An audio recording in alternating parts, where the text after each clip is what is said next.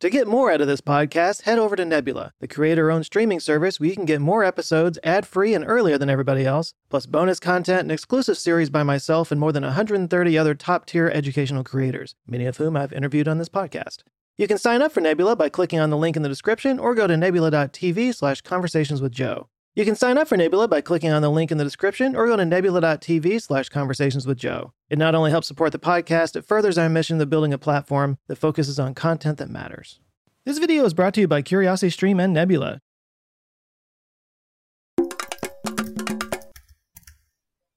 Hey man, Hey, how's it going? did you uh, did you get the outline that I sent over yesterday that had the uh, for the mythical creatures idea that you had?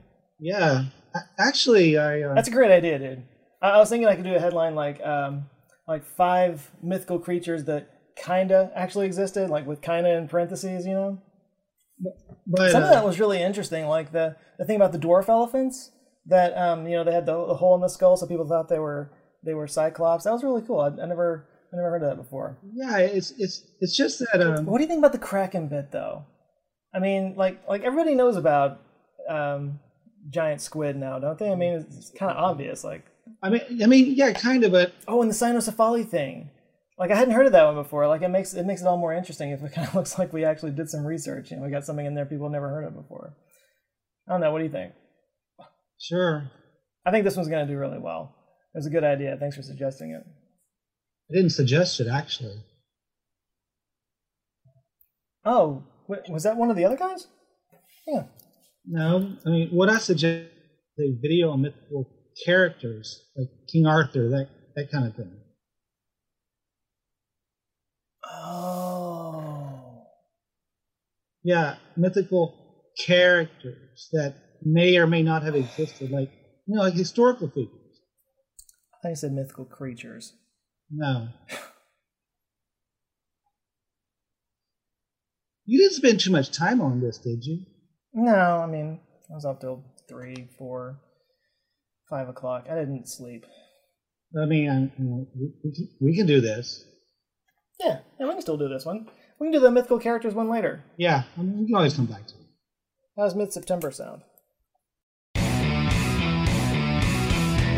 Long before recorded history, there was oral history. People learned about their past through stories stories of the great kings and leaders that established their societies. They learned their morals through parables about gods and demigods, sometimes passed down through oracles and wise men, and sometimes immortalized in song. These were passed down from generation to generation over hundreds and even thousands of years. And as the times changed, often these stories would change to accommodate for those times. So, of course, over time, kings become legends, legends become myths. And after enough time has passed, it becomes really difficult to suss out exactly what's true and what's false. The deeper you go back in time, the more difficult this becomes. Uh, and then there's also the problem that humans have imaginations. You know, just because somebody wrote a story doesn't mean it's a story about a real person. I mean, those stories may still extol the virtues of certain morals or actions, but they're told through characters that obviously never existed. I mean, you experience this almost every single time you watch a movie, and even movies that are based on real people are still subject to interpretations. And that's all interesting, sure, but what that means is that there's a lot of historical figures throughout history that we think were real, but may have never existed. Let's start with Gilgamesh, the world's first superhero. Gilgamesh is the main character in an epic written between 2150 and 1400 BCE that addresses immortality, the meaning of life, and friendship. His father was priest king Lugalbanda, who had magical powers, and his mother was a goddess Ninsun, making Gilgamesh a demigod with superhuman strength. So, yeah, right off the bat, this is sounding more like mythology than actual history. But here's the deal Gilgamesh is listed in the Sumerian kings list from the 26th century BCE, and he's considered to be the fifth historical king of the city of Uruk, which many consider to be the first true city. But the kings list also says that he ruled for 126 years, which is probably not true. And if it is true, I want to know what vitamins he was taking. And in 2003, a team of German archaeologists actually claimed to have found his tomb in an ancient riverbed of the Euphrates, which actually corresponds to how he was buried in a story. And he was referenced by other historical figures of the time, like King Enbagar of Kish. So it seems that, unlike some of the other people in this video, Gilgamesh did actually exist. He was a king and a popular one, and over time, his story became one of myth more than reality. Next up, we have Homer, and I mean, come on, we all know he's not real, right? He's the flappable, lovable buffoon father from that cartoon show. What are you to tell me that a cartoon is real? That's not the what? Oh, the the writer. Oh, oh, he he might. He, okay, sorry. Okay, yeah. Apparently there was another Homer, and he was known to have written the works of like the Odyssey and the Iliad. Not the cartoon guy. Any dough. Here's what we know about him. Uh, nothing. Virtually nothing. He may not even be a man. 19th century author Samuel Butler proposed that the author of the Odyssey was a woman. He believed a man wrote the Iliad, though. An ancient Greek historian Herodotus places Homer living between 750 and 700 BCE. Now, it's commonly thought that Homer was blind, but this might be because of a mistranslation of the Greek word homeros, which means hostage or he who is forced to follow, and in some contexts, blind. And some scholars believe that the name Homer was just sort of like a placeholder name for any author that didn't want their actual name on there. He was like the, the Alan Smithee of the Greek world. Or it's thought that Homer didn't actually write his stories, but just kind of collected various pieces of his story and then coalesced them into his historical epics. Kind of like how we often attribute fairy tales like Snow White and Rapunzel to the Brothers Grimm, even though they didn't actually write them, they just sort of collected them and then published them. The Iliad and the Odyssey are usually dated to between the 7th and 8th century uh, BCE because that's when writing became more widespread in Greece. Author and historian Daisy Dunn suggests that Homer, quote, composed the epics in outline, building on stories passed down from his parents, grandparents, and great grandparents, which later poets developed and perpetuated orally. So, yeah, this one's kind of up in the air. But maybe what all that really matters is that they exist at all and have been inspiring and entertaining us for thousands of years. Woo-hoo! And since we're talking about Homer and his writings, let's talk about one of the characters from the Iliad, Helen of Troy. According to the Iliad, Helen came from Sparta and she was known to be very beautiful and very smart. She was supposedly the daughter of Zeus, and her mother was named Leda, although there are some interpretations of it that say that her mother was the god Nemesis and that Leda just raised her. The short version of it is that she ends up marrying Menelaus, the younger brother of Agamemnon, who was the king of Mycenae. A Trojan prince named Paris visits one day, and he and Helen fall madly in love and run away together to Troy. The Greeks weren't happy about this, and thus began the Trojan War, which lasted for 10 years. It's said her face launched a thousand ships, and at least a thousand movies. But was she real? Did she exist? Or was she just a fictional character made up by a possibly fictional author? Well, Homer isn't the only person to write about Helen of Troy. She also shows up in the writings from Euripides, Eratosthenes, Pausanias, and Stesichorus. Of course, some of these came way later, and at that point, her story was a big part of Greek mythology. I mean, some writings describe her origin as Zeus appearing to Leda in the form of a giant swan, and they fell in love, and then Leda gave birth to three eggs, one of which became Helen, and the other two became her brothers Castor and Pollux, who later traded faces for a John Woo movie. You either get that joke or you don't. So to say that Helen's story has been embellished would be an understatement, but that doesn't mean that there wasn't a real person whose infidelity sparked a war. I mean, for a lot of human history, intermarriage between different royal families was a way to secure alliances and keep the peace. And a good way to break that peace would be to break that marital alliance. So it's very possible that some marital problem may have sparked a war once upon a time. Uh, there are probably some other underlying issues around it, but that could have been a trigger. So while there may have been an actual Helen of Troy, what we think of as her story is probably far different from what actually happened. Uh, she, she probably didn't hatch out of an egg, for example. But what is real is a millihelen, which is a humorous way of measuring beauty.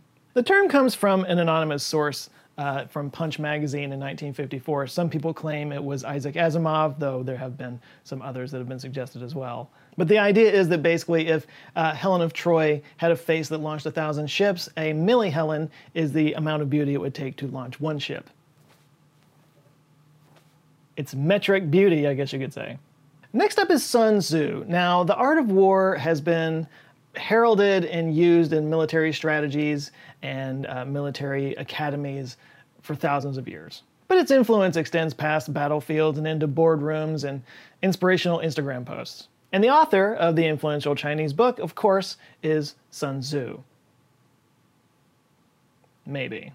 And the reason maybe is because uh, the name Sun Tzu translates to Master Sun, or just the master. Traditional accounts claim that Sun Tzu was born in 544 BCE in the kingdom of Wu. Another account says he was born in the state of Qi. Either way, he was a brilliant military general and strategist. So the art of war uses the phrase Sun Tzu said a lot, so it's possible that it was written by a student who simply wrote down the teachings of his master. There are two works that support the existence of an actual Sun Tzu. One is the Spring and Autumn Annuals, which are the state records of the Zhou dynasty from 722 to 481 BCE, and the records of the Grand Historian written by Sima Qian, a Han Dynasty historian around 94 BCE. It should be noted that both of these works have been uh, criticized for their inaccuracies and sort of mixing up historical events. And there's the argument that if he really did exist, there would have been more written about him than just quick references here and there. But scholars who believe that he was real reference his role in the Battle of Boju in 506 BCE. Sources also claim that he served King Lo Hu of Wu during the Wu Chu Wars between 512 and 506 BCE. Historians today think that The Art of War was written between 470 and 220 BCE, and that's based off the writing style and the references of different weapons that were around at the time. Whoever he was, his military insight has inspired people throughout the centuries, everybody from Mao Zedong to military academy graduates here in the United States. And that one guy you know from college who loves to post his stuff on his Facebook page. But whether or not he was a real person or just sort of an amalgam of various wisdom over the years is still up in the air. Next up, let's talk about Ragnar Lothbrok. If you're a fan of the TV series Vikings, you're already probably a little bit familiar with the character of Ragnar Lothbrok. He was a chieftain and warrior uh, of the Vikings that raided France and England during the 9th century. The main source of information on his life comes from an Icelandic tale from the 13th century called the Saga of Ragnar Lothbrok. But other sources that reference Ragnar include the Anglo Saxon Chronicle, a 9th century English document that's generally considered authentic. The Vikings are mentioned several times in it, with Ragnar named as a prominent raider. Other Icelandic sagas like Heimskringla, Sogubrot, The Tale of Ragnar's Sons, and Hervarar Saga. The Gesta Danorum, a Danish document by historian Saxo Grammaticus that combines historical information mixed with legends, and various paintings and poems. Now, there are three ancient Viking rulers that are believed to have been real that claim to be sons of Ragnar, but Ragnar's existence itself is more difficult to answer.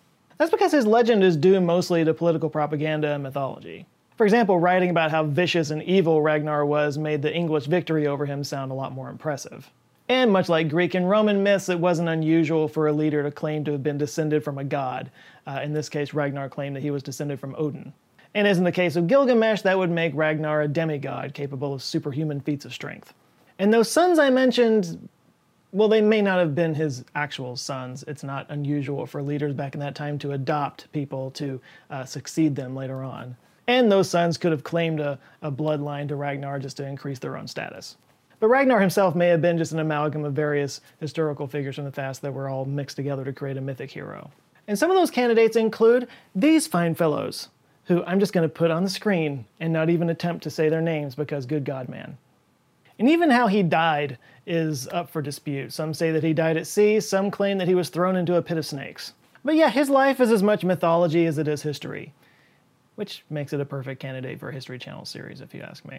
And finally, we come to one of the world's most popular historical figures, King Arthur. Just his name alone brings up 18 million results in Google. From the once and future king to Excalibur to Monty Python and the Holy Grail, he's been written about, portrayed, and parodied for hundreds of years.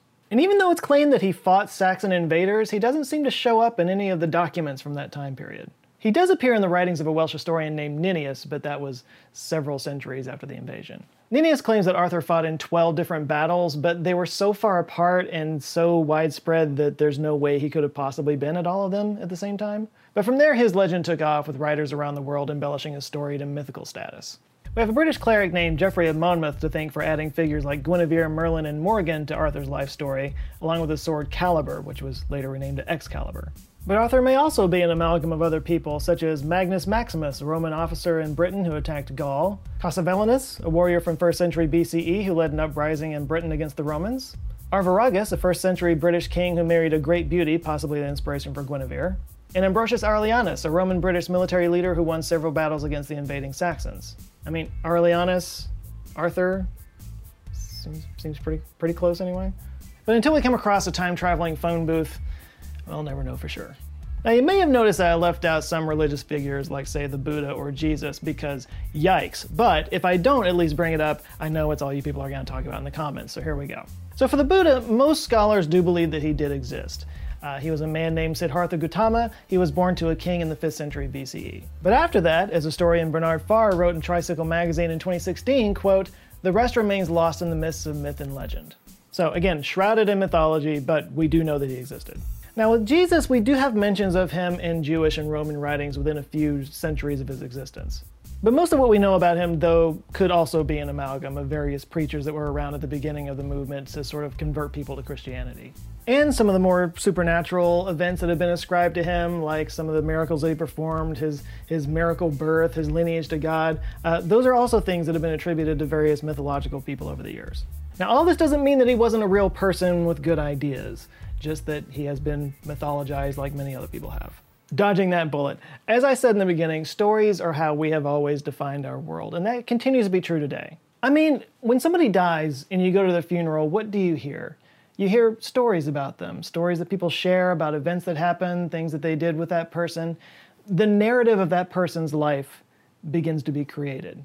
And over time, that life can become sanitized. You know, we remember the good things and forget the bad things. Or it can go the other way. Maybe some unsavory actions that that person did come to light, or society shifts in a way that makes that person not look so good in the long term. And of course, the bigger and more impactful the life, the more those stories become embellished over the years in one direction or another. So maybe the takeaway here is that someday your life will be nothing but a story. A story told by a lot of authors that aren't you. So give them some good source material. But as I said before, sussing out legend from myth becomes more difficult the further back you go in time, especially when you're talking about the, those who created the nations and empires that we know of today. And if that's something you find interesting, I can highly recommend the series The Story of Europe on CuriosityStream. Hosted by historian Dr. Christopher Clark, The Story of Europe tells the history of a dynamic continent whose various forces, for better or worse, have made their marks on the entire world. It's a six part series. It begins with the first civilizations in Europe and the myths and legends that they were founded on. If you like this video, it might be right up your alley. Curiosity Stream, of course, has thousands of documentary series from some of the best documentary filmmakers from around the world, and it keeps growing. My list of stuff to watch is getting ridiculously long. You might say that Curiosity Stream is the streaming service for your curiosity. Even better, with your subscription to CuriosityStream, you get free access to Nebula, the streaming service I'm a part of, as well as many other great channels, including Extra History, Cogito, and The Great War, if you're a history nerd. You see all of our videos ad-free, and you get access to Nebula originals that you can't see anywhere else, including my original series, Mysteries of the Human Body. This is a series where I take a look at the bodies we inhabit and all the weird stuff that goes on with it. We just released the fifth episode, there's one more coming in the next month or so, so if you get in there now, you'll be just in time for the grand finale. And you, dear viewer, can get this bundle for 26% off the normal price, which gives you a yearly subscription of less than $15 for two streaming services. It's ridiculous. So if you're curious, just head over to curiositystream.com slash Joe Scott to get started. It is seriously the best streaming deal on the planet, and I use both of them quite a bit. I enjoy it. I know you will too. So yeah, curiositystream.com slash Joe Scott. Go get it. Big thanks to CuriosityStream for supporting this video, and a huge shout out to the Answer Files on Patreon that are forming an awesome community, supporting this channel, and just being awesome people. Uh, I got some names I need to murder real quick. Some new people. We got A. Reggiotti, Nathan M., Michael Huge, or Juge, uh, Dave E., Austin Hepperla, Charlotte McGarity, Romeo Balta, Casey Preston, Jackson Dolman, Tom English, Mr. Coleman, and Martin Sikos think I said that right. Uh, thank you guys so much. If you'd like to join them, get early access to videos and get exclusive live streams and just form uh, or be a part of an awesome community, you can go to patreon.com slash answers with Joe. Please do like and share this video if you liked it. And if this is your first time here, you might check this one out because Google's been watching you and they think that you might like that too. Or you can check out any of the videos over here. They got my face on it. And if you like them and enjoy them, I invite you to subscribe. I come back with videos every Monday. All right, that's it for now. You guys go out there, have an eye-opening rest of the week. Stay safe, and I'll see you next Monday. Love you guys. Take care.